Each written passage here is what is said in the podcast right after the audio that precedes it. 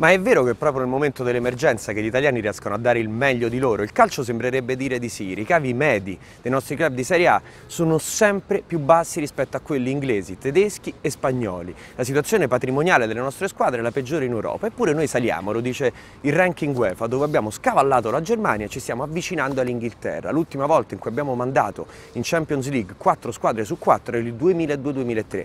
Quest'anno, se ci dovesse dire bene, potremmo riuscirci di nuovo. Effetto Ronaldo, rimbalzo emotivo dopo l'eliminazione dell'Italia dai mondiali? Non si sa, ma anche gli stati stanno cominciando a riempirsi. Il vero problema, a parte la burocrazia che blocca la costruzione di nuovi stadi, sono i giovani. Come al solito siamo troppo concentrati sull'oggi e investiamo troppo poco nel domani, quindi in questo caso nei vivai calcio come pensioni e istruzioni. Il male italiano del momento sembra essere sempre lo stesso, la vista a breve termine. E questo è un minuto.